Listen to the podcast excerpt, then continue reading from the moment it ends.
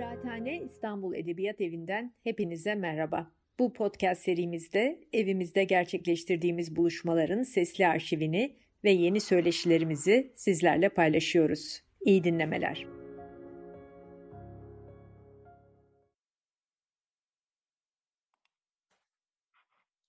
Merhaba, artık herhalde yavaş yavaş başlayabiliriz. Öncelikle hoş geldiniz. Propaganda yayınlarının Kıraathane Kitap Şenliği'ndeki etkinliğine hoş geldiniz. Bugün fanzinleri konuşacağız. İnternet devrinde, sosyal medya döneminde fanzinlere dönük bir bakış açısı, yeni bir yaklaşım oluşturmaya çalışacağız. Öncelikle Kıraathane ekibine, Kıraathane Kitap Şenliği'ne bizi yeniden davet ettiği için çok teşekkür ederiz. Özellikle teknik ekibe yardımlarından dolayı çok teşekkür ederiz. Bugün şenliğin son günü, bizimki de son Zoom etkinliği. Bununla beraber etkinliğe başlamadan önce ufak bir hatırlatma yapayım. Zoom programındaki chat ve Q&A kısmını kullanıyor olacağız. Eğer sorularınız, yorumlarınız varsa oradan yazabilirsiniz. Ben moderatör olarak bunu konuşmacılara aktaracağım. Bugünkü etkinliğin odak noktası fanzinler. Çünkü fanzinlerin hala önemli bir yayın formatı olduğunu düşünüyoruz. Bunun bir iki nedeni var elbette. Evvela sosyal medyanın dolduramadığı bir boşluğa hitap ediyor bence fanzinler. Aceleci, aceleci tüketime değer vermeyen, kişisel ama sahtekar olmayan, popülerlik iddiası illaki sınırlı bir zeminde var olan bir şey fanzinler. İkincisi de aslında dijital dosyalar devrinde bir materyal olarak, görsel olarak orijinallik ve bir tür özgelik vaat etmesi. Bu da illaki bir koleksiyonluk değeri katıyor fanzinlere. Nihayetinde aslında yazarlık içinde ciddi bir adım hala. Bir adım bir aşama değeri taşıyor fanzinler. Bu nedenle fanzinler hala var olabiliyor diye düşünüyorum. Ama ben sözü yine çok uzatmayayım. Önce ekibi tanıtayım. Barış, Barış Akkurt, Propaganda yayınlarından birkaç yıl önce Fanzinciler Konuşuyor adlı çalışmasını yayınladı. Bu kitapta 25'in üzerine fanzin editörüyle yaptığı röportajları derledi. Doktor Can Yalçınkaya ise Diren Çizgi Roman Antolojisi'nin editörü olarak tanıyoruz. Halen Avustralya'da yaşamakta ve çeşitli akademik, çizgi roman ve fanzin toplulukları içinde aktif bir rol oynamakta. Dediğim gibi lafı uzatmayayım, ilk soruma başlayayım. Barış, fanzinlerle nasıl tanıştınız? Hani tamam tanıştım da bu kadar iş dışlı olmayan neden ve nasıl karar verdin?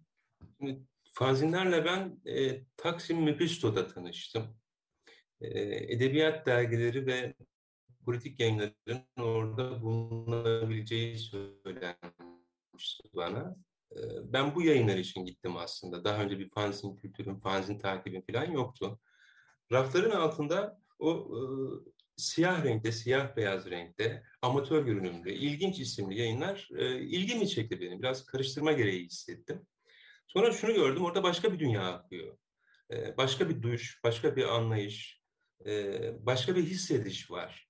E, o tarihten sonra ben fanzin takip etmeye başladım.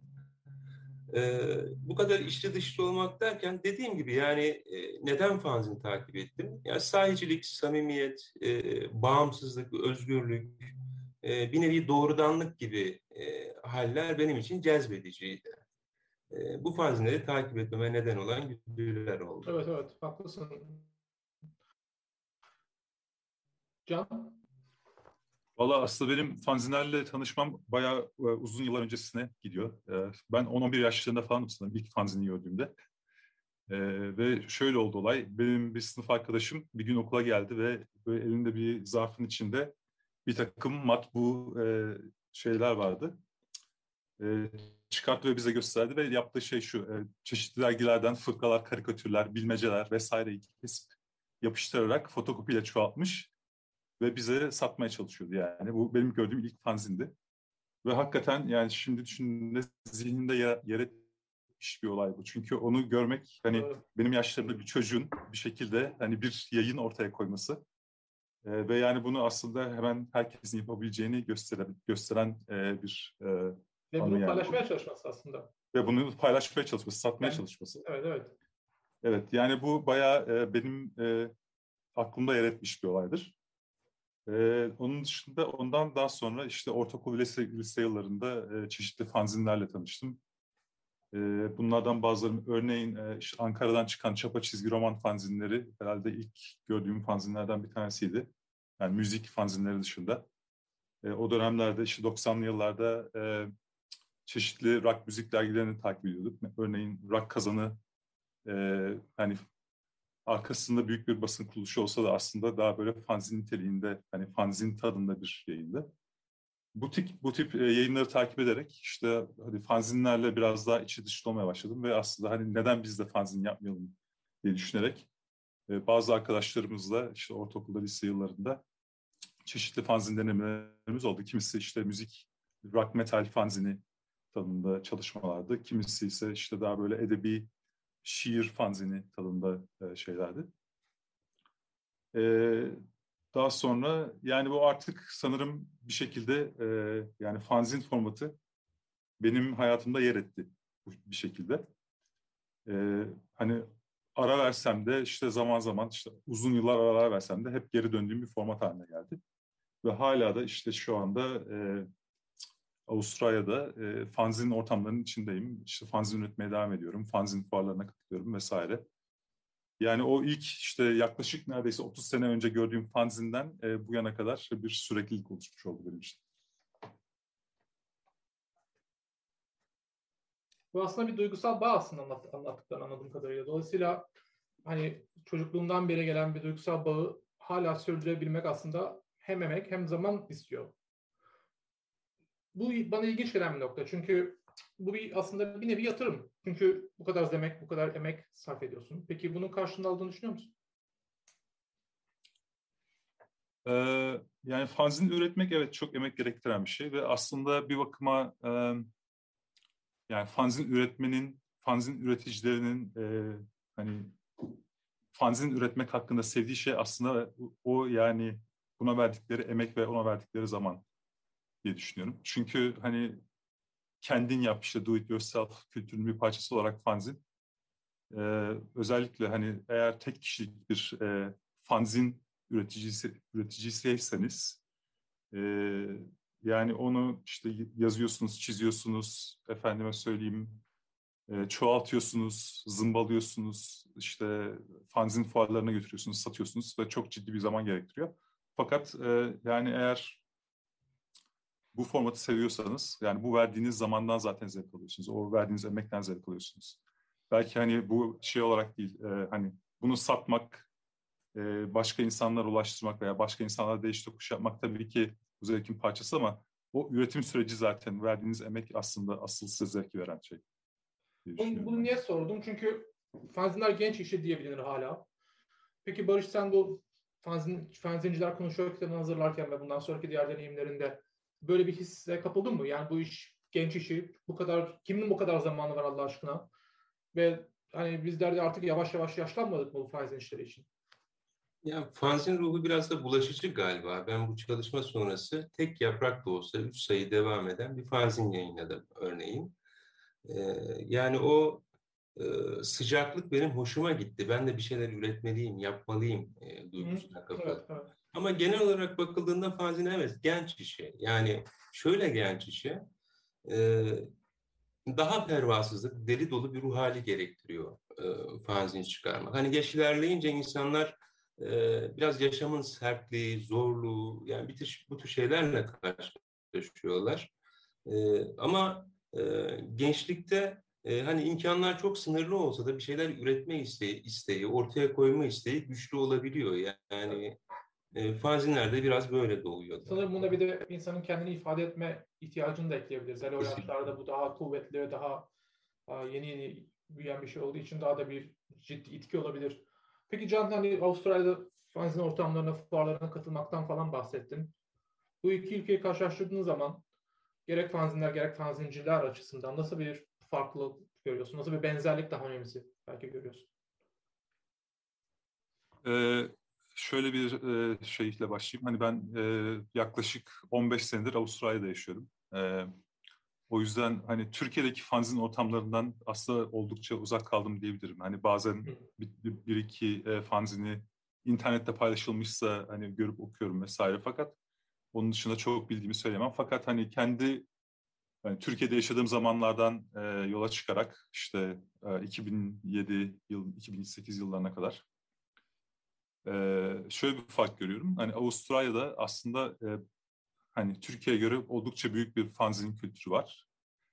E, ya bunu da şuradan çık, yola çıkarak söylüyorum. E, burada hemen her şehrin kendine ait bir veya daha fazla fanzin fuar var bir kere. Ve bu fanzin fuarları oldukça büyük. Yani yaklaşık ne bileyim 250-300 fanzinci masa kurarak fanzinlerini satıyor. Binlerce kişi fanzin fuarlarına gidip işte bu insanlardan fanzin alıyor veya değiş tokuş yapıyor. Bunun dışında e, fanzinler örneğin e, Sydney'de e, Çağdaş Sanat Müzesi'nde yer alıyorlar. Yani Çağdaş Sanat Müzesi burada e, her sene bir fanzin fuarı düzenliyor. E, başka sanat galerileri de aynı zamanda Çağdaş Sanat Galerileri de fanzinlere, koleksiyonlarına yer veriyorlar. Onun dışında e, örneğin e, Avustralya Milli Kütüphanesi'nde, eyalet kütüphanelerinde veya yerel kütüphanelerde fanzin koleksiyonları bulunuyor. Hatta benim ürettiğim bazı fanzinler de şaşırarak görüyorum ki bazen bu kütüphane koleksiyonlarında yer alıyorlar. Yani birileri satın almış ve koleksiyona eklemiş bir şekilde. Ee, yani o anlamda hani Avustralya'da aslında hani Türkiye ile karşılaştırdığım zaman hani fanzinler daha çok saygı görüyor ve daha çok ilgi görüyor diyebilirim. Yani önemli olan farklardan bir tanesi bu. Ee, onun dışında tabii bununla, buna bağlı olarak da hani e, fanzinlerin içeriklerinde belki biraz daha bir farklılık var diyebiliriz. Hani Türkiye'de biraz daha işte hani fanzinlerden bahsedilirken onların e, yer altına dair, işte alt kültüre dair e, yayınlar olduk, oldukları söylenir. Fakat burada mesela hani tabii ki alt kültür e, vurgusu biraz olsa da e, fanzin içeriklerine baktığınız zaman daha böyle hani sanatsala kayan e, veya işte ne bileyim dediğin, senin dediğin gibi aslında daha genç işte sanat okullarına giden öğrencilerin yaptığı aslında hani böyle yeraltı kültürlerle ve alt kültürlerle alakası olmayan daha işte illüstrasyona vesaireye dayanan evet. e, fanzinler görebiliyorsun. Ve hani bu, bu fotokopi vurgusu da her zaman geçerli değil. Daha böyle hani e, farklı baskı türlerini deneyerek işte matbaa baskısı veya daha işte ne serigrafi baskısı vesaire gibi e, yaklaşımlarla da fanzin üretiyorlar. Daha pahalıya satabiliyorlar vesaire fanzinleri. Hani bizim bizdeki o ucuzluk vurgusu da her zaman doğru olmayabiliyor. Yani temel olarak bu tip farklar var diyebilirim. Çünkü bunu niye sordum biliyor musun? Çünkü bu farklı fanzin konseptleri, bu farklı fanzin piyasaları aslında günümüzdeki internet ve sosyal medya kültüründe fanzinlerin yerini konumlandırmada, tespit etmede bize bence önemli bir ipucu sağlıyor. Çünkü şöyle düşünebiliriz bence. İnternet ve sosyal medya aslında herkesi mikro anlamda fanzin yazarı yaptı bence aslında bakarsan. Bu örneğin görsel fanzinler, Instagram, işte öykülendirici fanzinler, ekşi sözün eski hali, multimedya çeşitlenmeler, Facebook ya da TikTok, her telden çaldığın çengler, Reddit falan. Dolayısıyla konsept aynı diyebiliriz. Hatta senin de bahsettiğin gibi daha geniş ve daha liberal bir açıdan bakar, bakacak olursak eğer alt kültür vurgusunu kaldırdığımız vakit kendini ifade eden her mikro çeşitleme aslında bir tür fanzin ruhuyla yaratılıyor. E, aynı mantıkla bunu kağıt ve fotokopi ve mürekkepten azat edip web üzerinden işte çeşitli uygulamalarla, şunlarla bunlarla uzatmak mümkün olabilir. Çok mu ütopik konuşuyorum sizce? Barış? Yani şöyle e,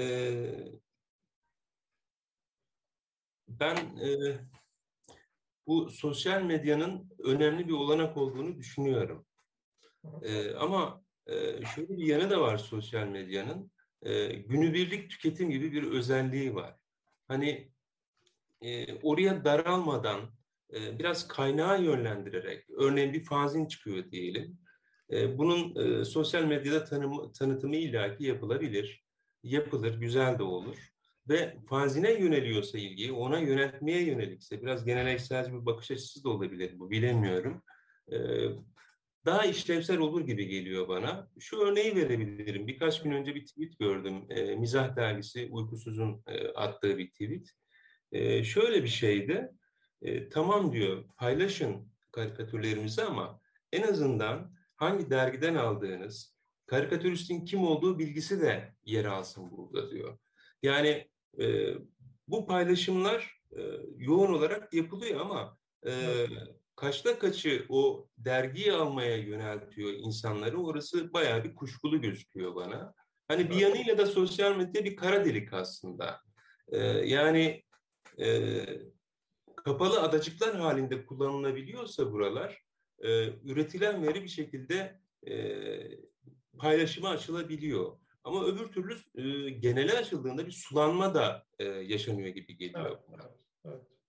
Doğru doğru yani böyle bakacak olursak ne bileyim birçok fanzinden küçük küçük parçalar şunlar bunlar alıp bir sürü Twitter postu yaratarak farklı bir popülarite yaratıp olayı fanzinden tamamıyla uzaklaştırman da mümkün. Peki sen sen ne düşünüyorsun Can? Bu kadar imser misin yoksa Barış gibi biraz daha karamsar mısın? Açıkçası ben hani e, senin bu yaptığın argümana çok katılmıyorum. Hani Instagram veya ekşi sözlük de bir fanzin gibi okunabilir mi? Yani şuna dönelim. E, fa, fanzinler hani katılımcı kültürün bir parçasıdır. Ama yani katılımcı kültüre dahil olan her şey e, bir fanzin değildir bence. Hani fanzinler, Instagram, ekşi sözlük vesaire bunlar hani benzer bir şekilde katılımcı kültüre dahil e, formatlar veya yayınlar olabilir. Fakat hani hepsi birebir aynı şey değildir. Yani birazcık beylik de olsa şeye göre dedim. Marshall McLuhan'ın söylediği işte the medium is the message. E, hani araç mesajdır e, alıntısından yola çıkarak. Hani burada fanzinin fanzinlerin içeriğinde yer alan şeyler kadar fanzin medyumu, fanzin aracı da mesajın bir parçasıdır ve o hani e, okuyuculara farklı bir e, farklı bir bir şeyler iletmektedir aslında. Ama soru şu, bu medyumun kağıt ve fotokopi dışında başka bir oluşa evrilme şansı yok mu sence? Ee, olabilir fakat bu, yani bu formatlar bence hani Instagram veya ek sözlük değildir. Belki şey olabilir. Hani webzin, e-zin, efendime söyleyeyim işte aslında matbu olarak yayınlanan bir fanzinin işte pdf şeklinde internette bulunabilmesi vesaire. Yani bunlar belki yine tekrar yani bu şekilde fanzin olarak okunabilir. Fakat yani Instagram'da veya Twitter'da veya ekşi sözlükte paylaştığımız mesajlar, görseller vesaireyi yani bunları ben fanzin olarak okuyamıyorum. Dolayısıyla aslında söyleşinin başında söylediğim argümanlara tekrar dön dönmek istersek hı hı. fanzinlerin hala bu şey, internet ve sosyal medya devrinde kapatılamayan bir boşluğu kapattığını söyleyebiliriz aslında bakarsan. Senin de ikinizin de anlattıklarınızdan ben çıkardım bu. Peki aklıma o zaman diğer bir soru geliyor. Yine şeytan avukat olmak gerekirse.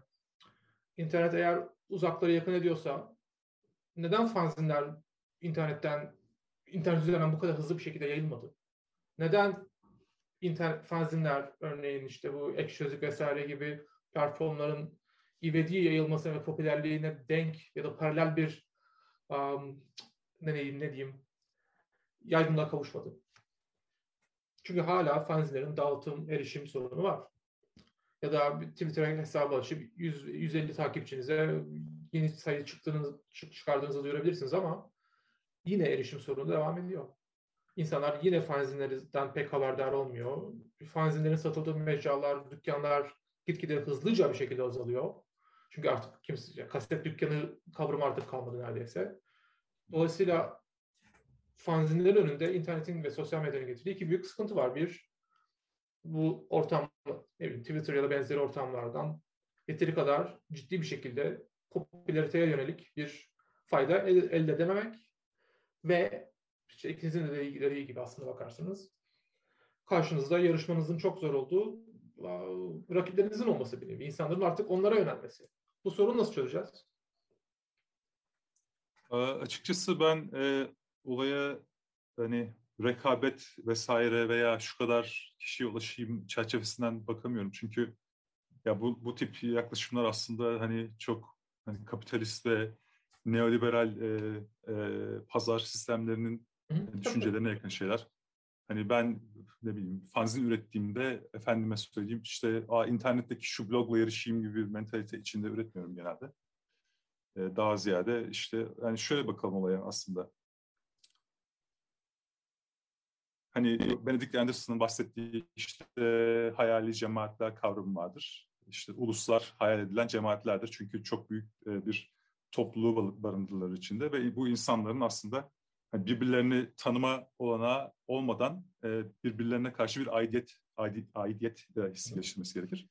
Ve bunu aslında yapan şeylerden bir tanesi de mesela hani örnek olarak matbaanın icadını, icadını gösterir. Yani gazeteler, basılı yayınlar bu hayali cemaat kavramını geliştiren e, örnekler olmuştur. Şimdi oradan fanzinlere geri dönersek eğer, e, hani tekrar bir hayali bir cemaatten bahsedebiliriz. Fakat bu cemaat hayali bir cemaat değil artık. Çünkü birebir deneyimlediğimiz bir cemaattir aslında. ve fanzin cemaatleri e, birbirlerine karşı hani bir aidiyet besleyen, hani birbirlerini yakından tanıyan e, ve yerel topluluklardan oluşur genelde. Ve bu insanların her zaman için işte e, efendime söyleyeyim şu kadar başka ülkelerdeki insanlara da şu kadar fanzin ulaştırayım, beni buralarda da tanısınlar gibi bir e, kaygısı olmayabilir. E, Avustralya'dan yine örnek vereyim. Hani bu daha iyi bildiğim fanzin piyasası olarak. E, ben hani şimdi tabii daha önce e, konuşmanın başında da söylediğimiz gibi artık hani yaşımız ileride vesaire. ben e, 40, 40 yaşındayım. Fakat burada tanıdığım fanzin, fanzincilerin hemen hepsi de e, ya 40 yaşının üzerinde, belki 50 yaşlarına yakın veya işte 30'ların ortasında vesaire ve yaklaşık işte ne bileyim 20 senedir vesaire veya daha uzun süredir fanzin üreten kişiler ve birbirlerini çok yakından tanıyan kişiler. Ve bu insanlardan bazıları örneğin akademisyen olmuş veya profesyonel olarak yazarlık yapan kişiler ve fakat hala fanzin üretmeye devam ediyorlar. Ee, internette yazı yazabiliyorlar vesaire. Aslında hani yazar olarak ulaşabilecekleri, e, kullanabilecekleri farklı mecralar olmasına rağmen e, fanzin formatını kullanmaya devam ediyorlar. Ve e, bu kişilerden bir tanesi örneğin e, Anwen Crawford adlı bir e, yazar var burada. E, e, hala fanzin üretmeye devam ediyor ve e, yakın zamanda yayınladığı fanzinlerden bir tanesi de şöyle bir şey yazmıştı. E, hepimiz yaklaşık 20 senedir birbirlerinin birbirimizin fanzinlerini okuyoruz. Artık yani beni biliyorsunuz durum bu şeklinde. Daha kişisel aslında olan e, e, yazılarını e, fanzinler aracıyla paylaşıyor diyebiliriz belki. E, o yüzden hani bu şey kavramı önemli bence. E, fanzinlerin yarattığı cemaatler, e, hayali cemaatlere ve işte şu anki ne bileyim içinde yaşadığımız e, neoliberal e, sisteme karşı duran e, ve her zaman için işte rekabete veya e, efendime söyleyeyim ticari bir kazanca dayanmayan işte değiş tokuş usulüyle e, paylaşılan e, birbirine destek üzerine kurulu cemaatler olduğu için sanırım e, bunun bir çekiciliği var e, katılımcılar için. Sen John kadar iyimser misin Barış? Yani şunları söyleyebilirim. Hani bildiğim kadarıyla çeşitli fanzin arşiv e, çalışmaları, platformları var. Hani bir dağıtım sorunu yaşıyor fanzinler. E, hani fanzinin, fanzincinin e, bir beklentisi olacaktır elbette. Onay görmek ya da kendi içine cesurca bakabiliyorsa eleştiri alabilmek diyecektir. E, bir ölçüde. E, bu fanzin arşiv projeleri şöyle olumlu bir işler görüyor bence. E, hani bir fanzinden haberi dahi olmayan e, biri bu platformlarda aradığı ilgisini çeken fanzini bulabildiği gibi e, hiç e, fanzinle ilişkisi olmamış ama bu kültürü merak eden insanlar da bir şekilde e, ilişki kurma gereği duyabilir. E, hani e, bu tür platformları değerli görüyorum ben ama dediğim gibi hani sosyal medyada medyada e, kaybolmak çok olası bir şeymiş gibi geliyor bana. Evet. Yani o mecra biraz e, fanzinin geleceği düşünüldüğünde biraz korkutucu gözüküyor diyebilirim. Ama şunu da itiraf etmek lazım.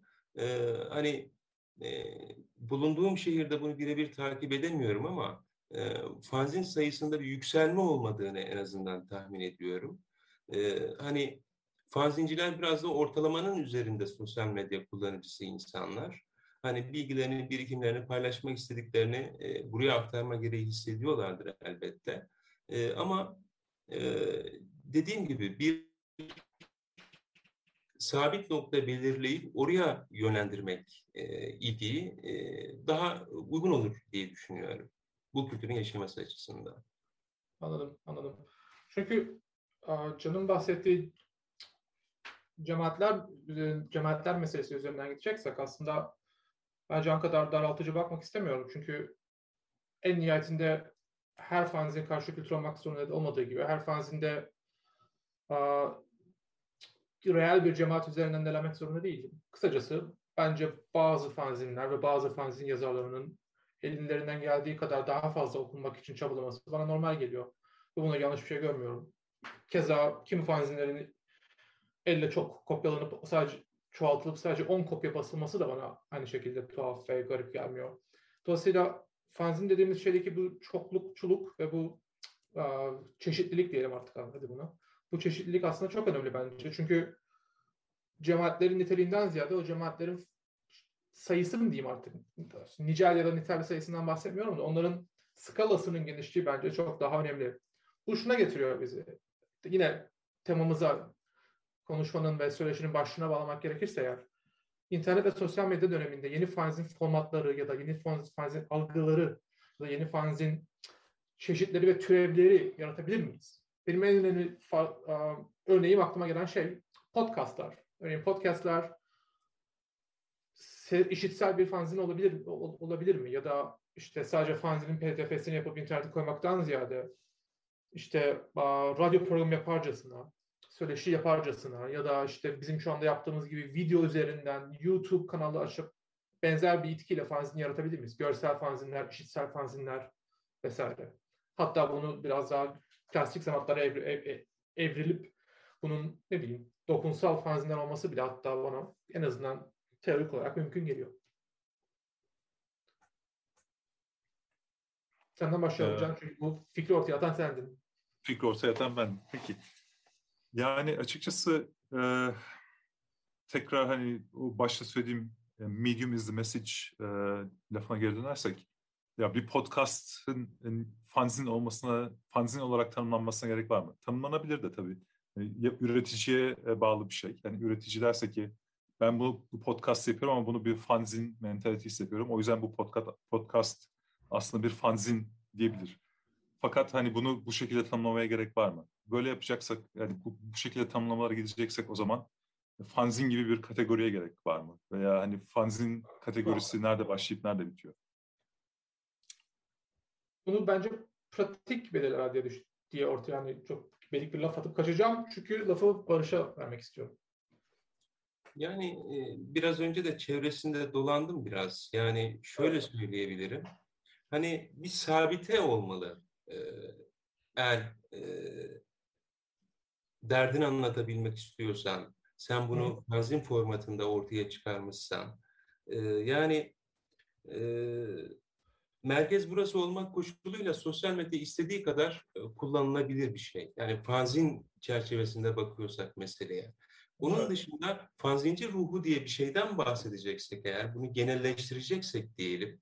Yani bir e, podcast da olabilir, Twitter'da bir hesap da olabilir, Facebook'ta bir grup da olabilir, e, Instagram'da bir grup da olabilir. Hani bu tür yerlerde e, özgürlükçü, bağımsız, e, onun sahici, samimi, birilerine ulaşmaya çalışan, ortalamanın üzerinde içerik oluşturan, e, hatta bir ölçüde bunun anonimleşmesine neden olan e, durumlar da ortaya çıkabilir. Hani ben bunu yatsımıyorum ama e, hani biraz önce e, Can'ın dediği gibi hani buraları e, baz alacaksak eğer yani fanzin sayısının azalması, okuyucunun azalması, dağıtım problemleri falan gibi e, meseleler üzerinden yürüyeceksek e, ben yine de şunu savunuyorum. Biraz gelenekselci olmakta fayda var.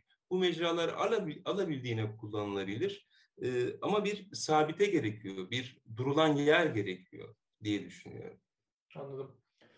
O zaman a, chat'teki sorulara bakacağım. Konur Koldaş'ın Can'a selamı varmış bu arada. Buradan hemen Selam, a, soruda sorusunu aktarmak istiyorum. Konur Koldaş'ın sorusu şu. Fanzin kültüründeki adanmışlık ve çabanın önemli olduğunu ve fanzin üreticilerinin ve takipçilerinin sayıca, sayıca çok düşük olduğunu düşünüyor. Ve kısmen bunun için seviniyormuş Konur Koldaş. Bugün Instagram'da ya da Twitter'da yazdığınız uzunca bir yazı uzunca bir yazı okunmuyor okunmuyor bileyken popülarite, popülariteden ziyade içeriği ve takipçilerin doluluğu ve donanımıyla ilgilenmeliyiz diye düşünüyorum. Dolayısıyla nicelikten ziyade nitelik tercihine benzer bir soru. Hani Twitter'da takipçi kasmak dedikleri bir de kapılmamaktansa katılımcıların bu konu hakkında ne düşündüğünü soruyor konu Kollaş. Evet yani doğru tabii çünkü Barış'ın da başta söylediği gibi aslında hani sosyal medyada pek çok şey ortadan kaybolabiliyor. Bir kara delik gibi hani pek çok şey hızlıca gelip geçebiliyor. Fakat e, hani basılı kültürde olan bir şey bu. Yani fanzinler için de geçerli olan. Yani fanzinler bu kadar hani kolay geçici, kolay tüketilen veya kolay kaybolan nesneler değiller. En azından fanzinleri arayıp bulmak isteyen kişiler için. E, ve tabii ki hani bu anlamda evet hani nitelikli e, fanzinleri arayıp bulan kişiler için e, tabii ki bu yani bu yayınlar bir Twitter hesabını takip etmekten daha önemli. Sanırım Barış gelenekselciliğini bu konuyu cevaplarken de yansıtacaktır diye düşünüyorum ama Barış'tan dinleyelim. Ben sosyal medya ortamının biraz e, kişiyi kişiselleştirdiğini düşünüyorum. Yani e, like almaya endeksli, e, paylaşıma endeksli bir e, ruh haline rahatlıkla e, girebilirsiniz o girdaba girdiğinizde. Yani e, şöyle söyleyebilirim, yaş ilerledikçe hani e, fanzin için, fanzin çıkartmak için e, zaman bulamadığınızda, e, yaşamın sertliği nedeniyle, zorluğu nedeniyle işte iştir, ailedir, çocuktur, evdir, arabadır döngüsüne girmişseniz bir noktada kendinizi sosyal medyayı merkeze alarak ifade etmeye çalışacaksınız büyük ihtimalle. Hani buradaki üretimleri tukaka etmek gibi bir niyetim yok benim. Hani e, ama dediğim gibi bir uçuculuğu var burada var olan şeyin. E, ve ister istemez bir noktadan sonra kendine bir merkez belirlememişsen e, dağılma kaçınılmaz gibi geliyor bana. Kişiselleşme ve dağılma kaçınılmazmış gibi geliyor. Anladım. O zaman konuyu hemen başka bir başka bir zemine taşımak istiyorum. En azından bizim zamanımızda diyeyim. Hadi yine yaşlılığımız ortaya çıksın.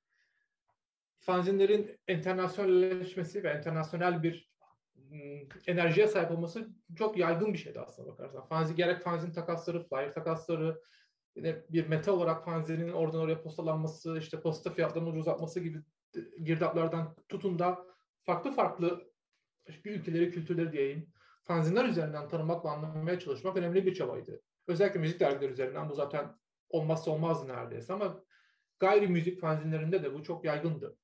Günümüzün fanzinlerinde internete rağmen diyeyim artık bu internasyonel çabayı ve bu internasyonel eğilimi ve meyli görüyor musunuz? Çünkü bunu aslında bakarsan Can için şu açı, açıdan da sormak isterim. Avustralya gibi nispeten izole bir topraklar, toprakta bu internasyonel çaba daha da mı anlamlı oluyor sence? Evet aslında hani az önce söylediğim e, hani bu fanzin cemaatleri ve yerellik hakkında söyledik, söylediklerim e, tabii ki tamamen benim Avustralya'daki deneyimlerimden yola çıkarak söylediğim şeyler ve burada bir anlamda böyle biraz izole ve içine kapanık bir e, fanzin ortamı olduğunu söyleyebiliriz. Yani çok fazla böyle yurt dışına açılmaya e, hevesli e, olmayan belki de ya da olsa bile işte ne bileyim posta masrafları vesaire yüzünden aslında belki de veya ve ilgi eksikliği yüzünden diyelim e, başka ülkelerdeki insanların hani Avustralya'da ne olup ne bittiğini e, bittiği konusunda bir merakları olmadığından belki de e, çok fazla böyle bir yurt dışına açılma e, isteği olan bir fanzin ortamı yok gibi. Hı. E, öte yandan hani aslında şimdi tabii dinleyicilere belki bunu söyledik ama e, bizim şöyle bir deneyimimiz de var tabii. E, şimdi sanırım e, ortak arkadaşımız e, Utku Usta e, ve ayrıca Murat Altun buradalar. E, bilmeyenler için e, Can, Başkent, e, Utku Usta, Murat e, ve ben e, bir zamanlar hani Sonic Splendor adlı bir e, fanzin çıkıyorduk. Daha doğrusu e, Can ve Utku daha çok işin ipini çekiyordu. Biz de yani katkıda bulunuyorduk elimizden geldiğince. E, aslında hani o o fanzin aslında tam olarak bir hani yurt dışına açılma e, isteğiyle e, yola çıkan bir fanzindi. İngilizce hazırlanan. Yurt dışı e, bize açılıyordu. Efendim? Yurt dışı bize açılıyordu lütfen. Yurt dışı bize açılıyordu. Evet yani pek çok mesela farklı e, e, plak şirketlerinden, gruplardan vesaireden bayağı demolar, e, kayıtlar, albümler vesaire geliyordu. E, Yine ben sanırım Avustralya'ya ilk geldiğim zamanlarda hatta e, burada bir e, Avustralyalı e, sinemacı yönetmenle röportaj yapmıştım. Yine buraya buraya açılmıştık o zaman yani Türkiye'den. yani mesela bu şu anda benim yaptığım şey tamamen ona o yaptığımız şeye zıt bir şey bir bakıma. Yani gitgide yerelleşmeye, e, gitgide böyle içine kapanmaya dayalı. Belki de yaşlılığın getirdiği bir şey bilmiyorum. Biraz daha küçülmeye çalışma hissi gibi. Ee, evet. Barış? Ee, şimdi ben yurt dışındaki fanzinlerle ilgili bir şey söyleyebilecek durumda değilim maalesef. E, ama şunu biliyorum, e, öğrendim daha doğrusu. E, İngiltere'de 40 yıldır çıkan e, taraftar fanzinleri olduğunu öğrendim. Hani bu devamlılık nasıl sağlanıyor diye düşündüm. Önce şunu düşündüm ben. 40 yıldır aynı heyecanı taşımak mümkün mü? Nasıl bu kadar uzun sürebiliyor bu? Aklıma bu takıldı. E, sonrasında şöyle bir mantık yürüttüm. E, taraftar kitlesi e, bir sirkülasyon halinde. Gençler daha çok ilgi gösteriyor, yaşlılar abilik yapıyor. Bir noktadan sonra onlar bir nevi emekliliğe ayrılıyor, onlar orta yaşa geliyor filan. E, bir genç enerji sirkülasyonu var orada ve o ayakta tutuyor bu e, fanzinleri diye düşündüm. E, yani yurt dışına dair söyleyebileceğim sadece bu kadar. Aslında soruyu tekrar toparlamam gerekirse aslında benim odaklaşmak istediğim nokta o enerji meselesi. Hani o çünkü fanzin, konuşmanın başlarında fanzin kültürüyle ve fanzin yaratıcılığıyla genç enerji üzerine bir bağlantı kurduk. Hatta buna benzer buna dair bir soru var şu anda Q&A kısmımızda. Batuhan Ulufer'in bir sorusu var. Diyor ki 22 yaşında biri olarak fanzin kelimesini ilk defa Barış abiden duymuş. Gençlerde okuma oranının az olmasını ve fanzinlerin bilinirliğinin az olmasını düşündüğünüz vakit fanzinin gelecekte nasıl bir hal alacağını düşünüyorsunuz? Aslında bunu kısmen yanıt, yanıtladık ama yine kısaca özetler, özet bir şekilde yanıtlarsanız bence güzel olur. Ya, fanzinler e, fanzinler kan kaybediyor. Bunu e, görebiliyorum ben. E, hani e, biraz önce de söylediğim gibi e, ama insanlar bir şekilde üretmek, ürettiği şeyin yansısını da görebilmek istiyor. Onaylanmak istiyor. Bir ölçüde eleştirilmek istiyor. Bu kaybolacak bir şey değil. Yani e, bu arayış, kendini ifade etme hali illaki devam edecek. Hani sosyal mecralar, sosyal medya bunu bir ölçüde karşılayabiliyor. E, ama e, yeterli bir tatmin sağlıyor mu o konuda biraz e, şüpheliyim açıkçası. Can? Evet yani sanırım e, yine tabii ki kendi hani bildiğim çevreden bahsediyorum hep ama e, daha önce de söylediğim gibi yani yaşlanan bir e, fanzinci kitlesi var e, ve hani birbirine destek olmaya devam eden bir fanzinci kitlesi var benim tanıdığım. Tabii genç genç e, fanzinciler de var orada ama hani daha çok sanırım e, kalıcı olarak devam eden, senelerdir bu işi yapan da grup yaşlanmaya başladı. Ve bunun anlamı da herhalde yavaş yavaş artık belki zamanla e, fanzinler e, bir format olarak ortadan kalkabilir. Yani bu buna artık gerek olmayabilir ileride. Dolayısıyla aslında sen kulağını çınlattık. Murat'ın sorusunu, Murat Altun'un sorusuna cevaplamış oldum. Murat'ın şöyle bir sorusu vardı. Can'ın Avustralya'daki fanzin çevresi zemininde zemininde çevrenin çevresinin kendi yaş grubu ve üzeri olduğunu söyledi. Dolayısıyla fanzinlerin yeni kuşak tarafından yeni kuşaklar tarafından benimsenip üretilmeye devam edeceğini düşünüyor musunuz diye soruyor. Bu güzel bir soru çünkü benim daha önce sorduğum soruya şöyle bir bağlantısı var. Ben hani o format kısıtını, kaldı, kısıtını kaldıralım derken aslında bir nevi bunu kastediyordum. Gelecekte de fanzinin yaşamasını istiyorsak belki kendimizi artık fotokopiye ve mürekkebe mahkum etmek zorunda değiliz. Ne düşünüyorsunuz? Yeni bir çerçeveleştirmek gerekirse.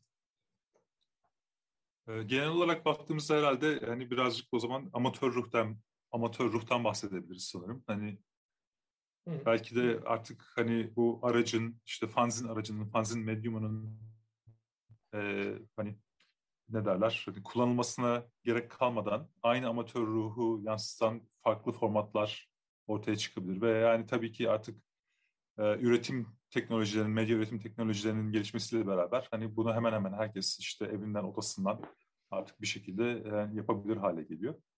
E, tabii ki yani bu e, bu şekilde tabii ki hani fanzinler olmasa bile aynı amatör ruhu taşıyan farklı yayınlar veya e, işler yapılabilir tabii ki. Barış, sen ne kadar karamsarsın ya da iyimsersin? Ee, yani şöyle e, fanzinlerin sayısının azaldığını düşünüyorum. E, belki daha da azalacak. E, belki bir dönem sonra e, işte fotokopi kokusu, kağıt kokusu nostaljisi e, denilen şey e, küçük bir kitle tarafından devam ettirilecek. Hani internet e, yoğun olarak kullanılabilir ama şöyle bir kullanım ruhu taşıyanlar, fanzinciler birer platform yaratsa, e, internet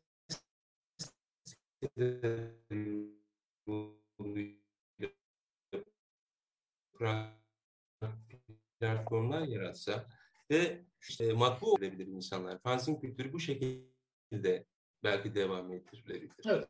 Yani teknoloji daha yol bir şekilde kullanılabiliriz. Çünkü bu... Aslında hani şunu söylemedik yani şu, e, son iki senedir e, tabii pandemi nedeniyle e, pek çok fanzin grupları aslında interneti daha yaygın bir şekilde kullanmaya başladı. Şimdi önceden e, ne derler böyle fiziksel binalarda yer alan fanzin fuarları yavaş yavaş internette yer almaya başladı. Çünkü artık fiziksel ortamlarda bir araya gelmek pek mümkün değildi. E, Avustralya'da bunun örnekleri oldu. Yurt dışında da çeşitli e, fanzin e, festivalleri, fuarları gerçekleşti. Bu anlamda aslında bir takım şeyler oluyor ya ve belki de hani senin sorduğun soruya geri dönecek olursak Can, e, bu şekilde belki bu daha izole olan fanzin kültürleri yavaş yavaş farklı yerlerde açılmaya başladı diyebiliriz. E, buradaki e, benim de e, gönüllü organizatörlerden olduğum fanzin fuarlarından bir tanesi Otherworld Zine Fair mesela. Geçen sene işte 2020'de e, her sene düzenlediğimiz, fanzin fuarını gerçekleştiremeyeceğimiz için online bir fuar gerçekleştirdik ve aslında mantık şuydu. Herkes işte bir internet bir internet sitesi üzerinde bir masa sahibi olacak ve bu masada bu sanal masada işte fanzinlerini e, sergileyebilecekler ve hani linkler vereceğiz ve bu fanzinleri almak isteyen insanlar bu linklerden e, fanzincilere ulaşarak o e, işleri satın alabilecekler ve bir şekilde değiş tokuş yapabilecekler vesaire. E, sanırım bu, bu nedenle hani aslında pandemi bu geleneksel kültürü hani basılı ve yani fiziksel ortamlara dayalı olan kültürü biraz daha böyle internet taşıdı diyebiliriz. Çünkü ben de Barış'ın biraz önce dediğine takıldım. Fanzinlerin gitgide kan kaybettiğini, gitgide daha az sayıda ve daha az basıldığını falan aslında defalarca söyledi. Çünkü bu gerçek. Fakat bu bana şunu hatırlatıyor aslına bakarsanız biraz da yine şeytan avukat olmak gerekirse. Biz gençken fanzinler gerçekten popülerdi. Gerçekten yaygındı ve öte yandan çıkanların çoğu da bir daha okumayacağımız fanzinlerdi. Dolayısıyla bir fanzin enflasyonu vardı bence. Dolayısıyla ben yine iyimser olarak baktığım vakit enflasyon elementinin artık kalmadığını, dolayısıyla kolayca fanzin çıkartan, bir kere bir sayı çıkartıp vazgeçen, kötü fanzin çıkartanların artık pek kalmadığını, dolayısıyla az ve öze dönüşü olduğunu düşünüyorum yavaş yavaş. Hele internet gibi heves kırıcı bir element de olduktan sonra diyeyim, artık bu devirde de fail fanzin çıkartıyorsanız eğer gerçekten, dolayısıyla fanzinleri gerçekten seviyorsunuzdur demektir. Dolayısıyla aslında elimizde daha hani rafine diyeyim, daha rafine bir fanzin kitlesi var diye düşünüyorum. Dolayısıyla cemaat artık daha sadece birbirini tanıyan bilenden ziyade bu işe gerçekten baş koymuş bir cemaattir diyebiliriz bence.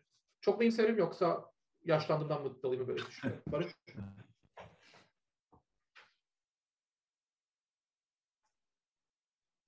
Ne dersiniz? Ya bu benim biraz önce söylediğim e, sosyal medyadaki ha. adacıklar e, benzetmesine e, göndermeydi sanki. E, yani e, gruplar belki küçülecek, çekirdek kadro küçülecek. Hmm. Öyle kalacağı anlamına gelmiyor. Üretimleri ölçüsünde tanınacak, bilinecek bir cazibe merkezi haline gelecek diye düşünüyorum ben. O verimlilikle ne ürettiğinde onun niteliğiyle ilgili bir şeymiş gibi geliyor bana. Sen ne düşünüyorsun Can? Ee, yani aslında şöyle bir şey de var. Yani fanzin aslında böyle bir sürekliliği olması gereken bir şey değil. Hani belki yani bir sayı bir şey yapmıştır birisi ya da tek bir fanzin yapmıştır bir daha da bir şey yapmıştır ama yani hani bu bunun değersiz olduğu veya efendime söyleyeyim e, gereksiz olduğu anlamına gelmez. Belki bir fanzin enflasyonu vardı dediğin gibi. E, ve hani bu fanzinlerin kalite, kaliteler arasında bir fark yani çok büyük farklılıklar vardı belki de. Fakat e, aslında hani o, onu üreten kişi için o değerli bir şeydir. Yani bu e, ve o paylaştığı kişiler için de bazen hani değer, değer sahibi oluyor. Biz belki dışarıdan bakar, bakarak e, o değeri göremeyebiliriz. Fakat hani o grubun içinde yer alan kişiler için veya o işte fanzini üreten kişi için o değerli bir şey olabilir.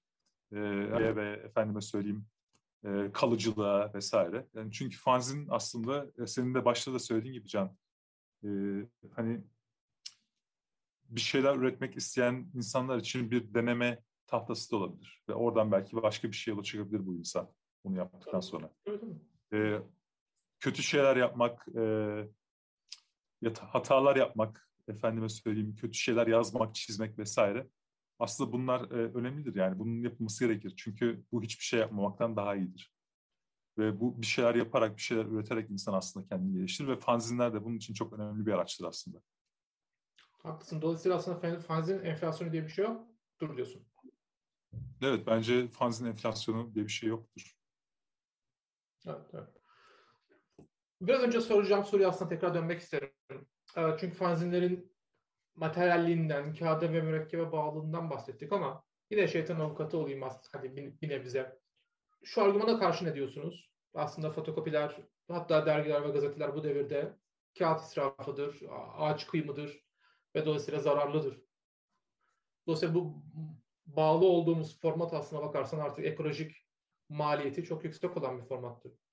Hele hele bu devirde dediğim gibi de fotokopi makineleri ve onların kullandığı mürekkeplerin de doğala dönüşmesinin çok zor olduğunu falan düşünürseniz eğer bir nispeten diyeyim bir makine bağlılığınız var. O makine bağlılığınız da ekolojik olarak fanzinin maliyetini aslında biraz daha arttırıyor. Ne yapacağız? Ben her şeyde bir yarar zarar dengesi olduğunu düşünüyorum. Hani bu dengeyi kim nerede kurar? Yani kişi kurabilir, bir topluluk kurabilir. Hadi büyüteyim, bir insanlık kurabilir. Ee, şimdi örneğin biz e, bilgisayar ve internet yoluyla haberleşiyoruz.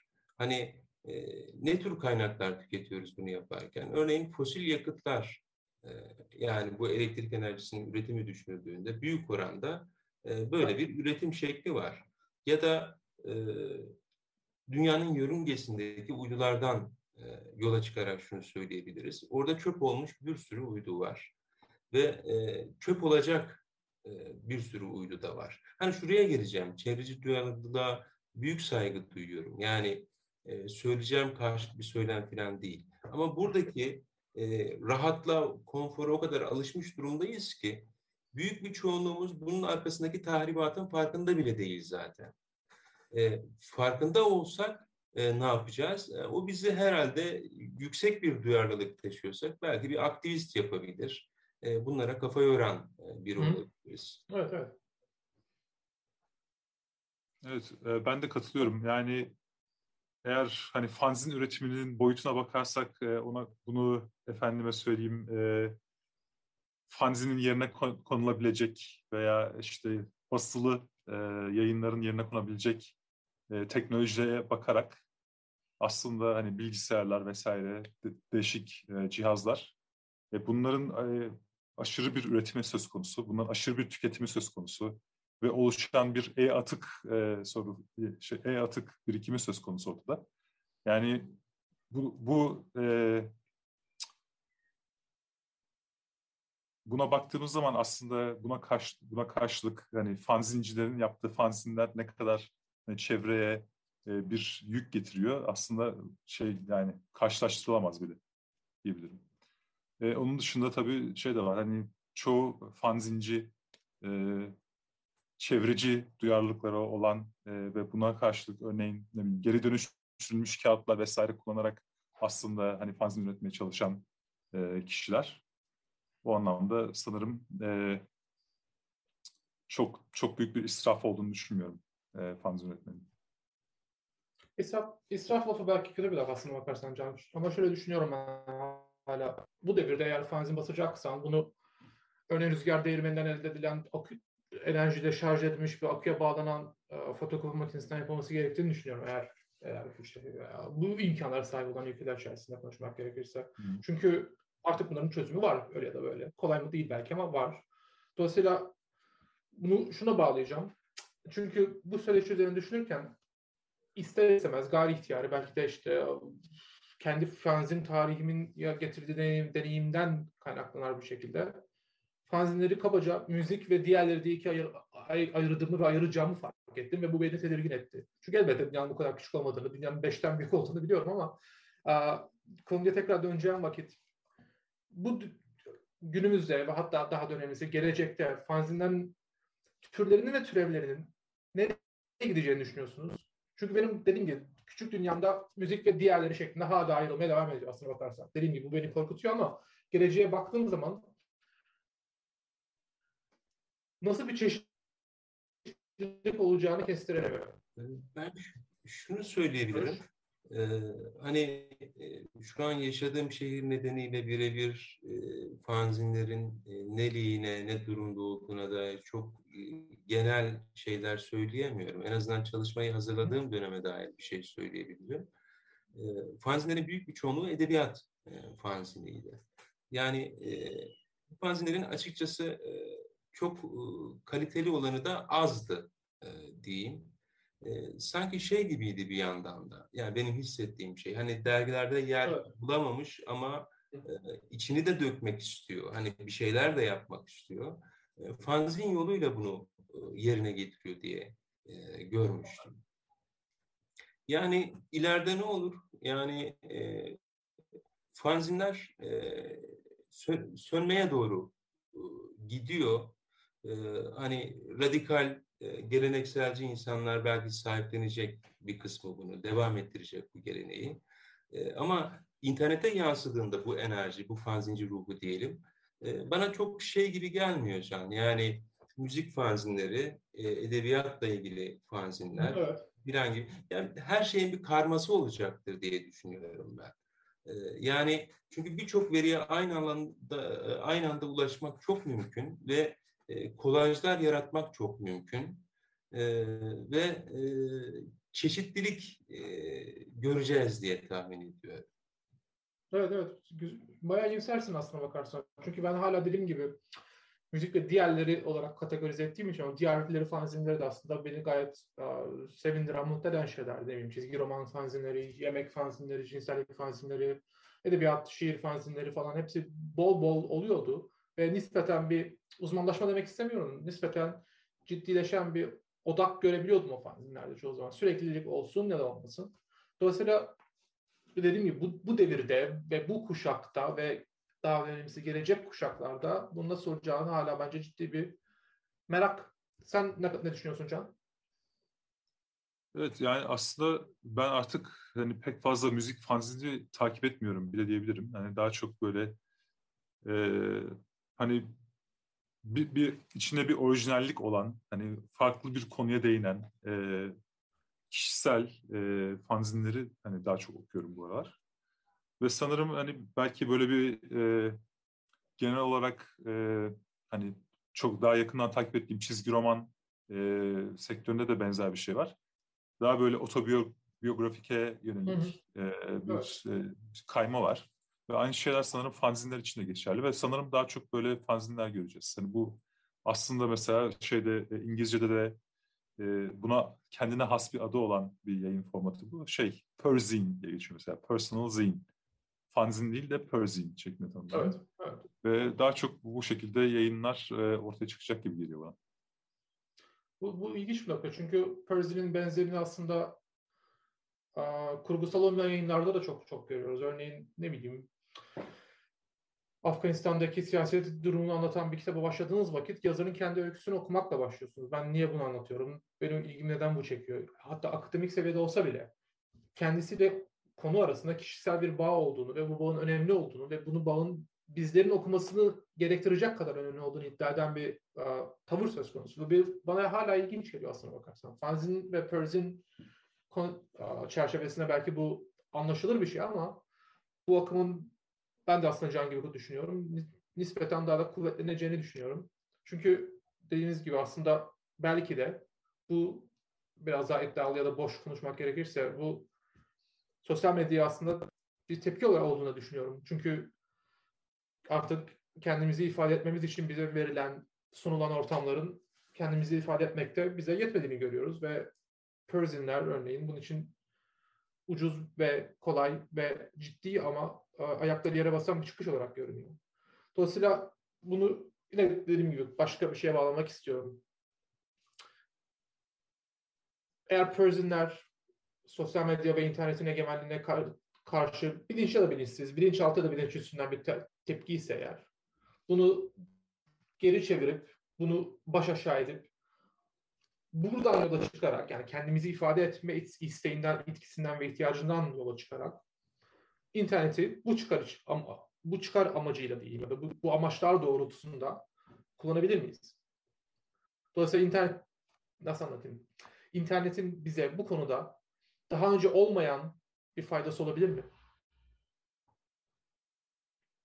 Ee, sanırım yani internet bunu tabii ki hani bloglar ilk popüler olmaya başladığında bir şekilde yaptı aslında. Hani bloglar aslında bir bakıma Perzine gibi kullanılan, e, kişisel günlük gibi kullanılan e, ortamlardı, araçlardı. E, o anlamda yani buna tekrar bir geri dönüş olur mu? Hani onu bilemiyorum. İşte yani tabii ki sosyal medya aslında blogları bir şekilde öldürdü. Hani daha böyle e, küçük, e, kısa e, mesajlara e, talep doğdu.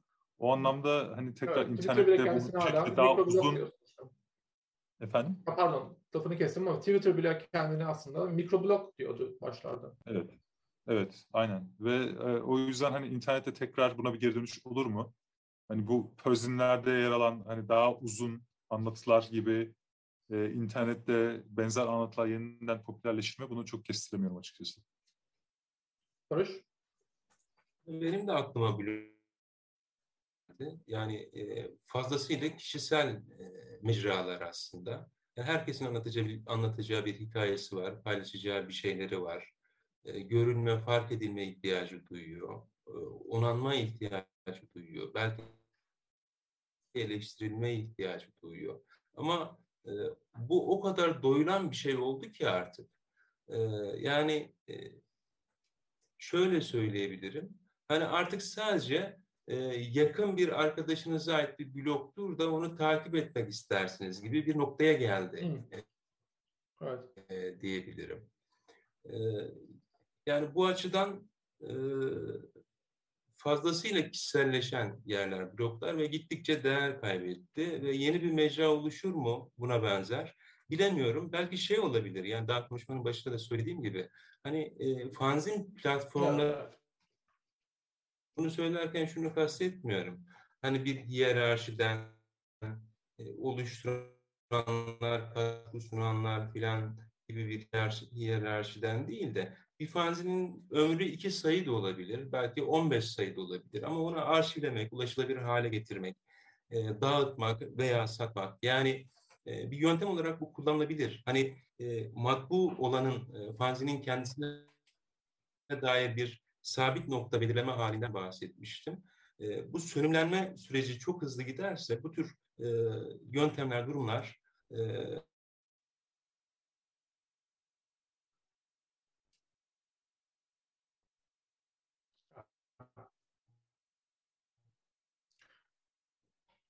Barış'ın bağlantısı tekrar döndüğü zaman Barış'a ah, tamam. Son son cümle Ya şunu söylemek istedim. Ee, yani e, fanzin platformları oluşturulabilir. Ee, burada e, PDF fanzinler bulundurulabilir. E, fanzin çıkartmak Evet. Evet.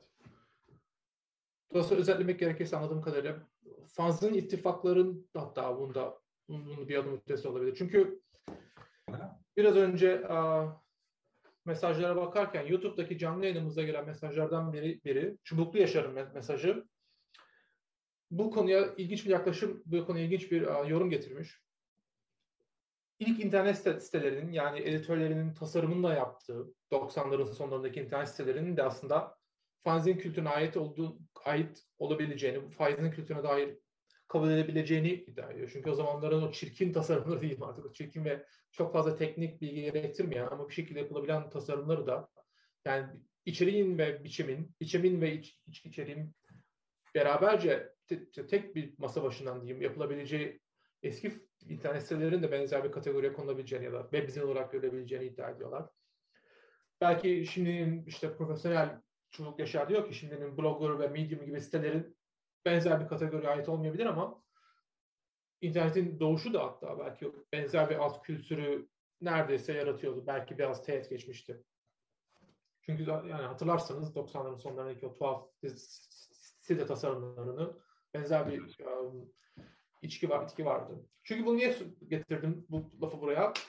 Bir saatimizi doldurduk. Dolayısıyla yavaş yavaş lafımızı artık toparlamamız gerekecek. Beylik bir lafla aslında sonlandırmak istiyorum. Ee, yeni çağın fan zincirlerine, yeni kuşağın fan zincirlerine ne önerirsiniz? Yazsınlar, çizsinler, kopyalasınlar, dağıtsınlar. Ee, yani e, en azından e, müthiş olanaklar sunuyor fanzinler. E, hani fanzin çıkarmayı ben olumlu bir şey olarak değerlendiriyorum. Hani sosyal medyada da bir şeyler yapılabilir elbette ama e, fanzinin kendisinin e, varoluşunun çok anlamlı olduğunu düşünüyorum. Yine biraz gelenekçi e, gözükeceğim galiba. E, yani e, onun dışında şunu da söyleyebilirim. Hani bazı fanzinler e, görmüştüm ben. Çok uzun süredir çıkıyor. E, aslında ruhu ölmüş ama teknik olarak çıkıyor. Burada e, sorun var gibi geliyor bana. Hani e, genç kuşaklar şunu yapabilir, söyleyecekleri sözü e, bitirdiklerinde, söyleyeceklerini bitirdiklerinde orada noktama, noktalamalı e, bu meseleyi ve yeni fanzinlere, yeni e, işlere bırakmalı kendini diye düşünüyorum. Can? E, Valla üretmekten vazgeçmesinler. E, sür, yani başkalarının düşünmediği, hayal edemediği şeyleri hayal edip üretmeye devam etsinler diyorum. E, tekrar e, şuna dönersek hani internet veya fanzin veya podcast veya her neyse yani her şeyin e, üretmek istediğiniz her şeyin e, kendine ait bir e, kendine daha uygun bir medyum olacaktır ve hani bazı düşünceleriniz, bazı fikirleriniz hani fanzin aracılığıyla daha iyi ifade edilebilir. E, bunu fark ettiğiniz zaman hani bunu internete koymak yerine bir fanzin olarak e, yapmayı düşünebilirsiniz e, diyerek bitireyim. Teşekkürler. Dolayısıyla aslında buradan noktayı koymamız gerekiyor. Çünkü bir saatlik süremizi doldurduk. Katılan herkese çok teşekkür ederiz. Anladığımız kadarıyla bu video yakında YouTube'da kanabilecek. Dolayısıyla içerik olarak tekrar ulaşabilir olacak. Öncelikle Barış'a ve Can'a katıldıkları için ve emek sarf ettikleri için çok teşekkür ederim. Ben de teşekkür ederim. Sonrasında da Kıraathane ekibine bizi misafir ettikleri için tekrar teşekkür ederiz. Dediğimiz gibi bu Kıraathane Kitap Şenliği'nin sanırım son Zoom etkinliğiydi bu sene için. Dolayısıyla bu da şenliğin son günü. Ve bütün katılımcılarına, katılımcılarımıza ve dinleyicilerimize tekrar teşekkür ederiz katıldığınız için. Sağ olun, hoşçakalın. Görüşmek üzere. Hoşçakalın.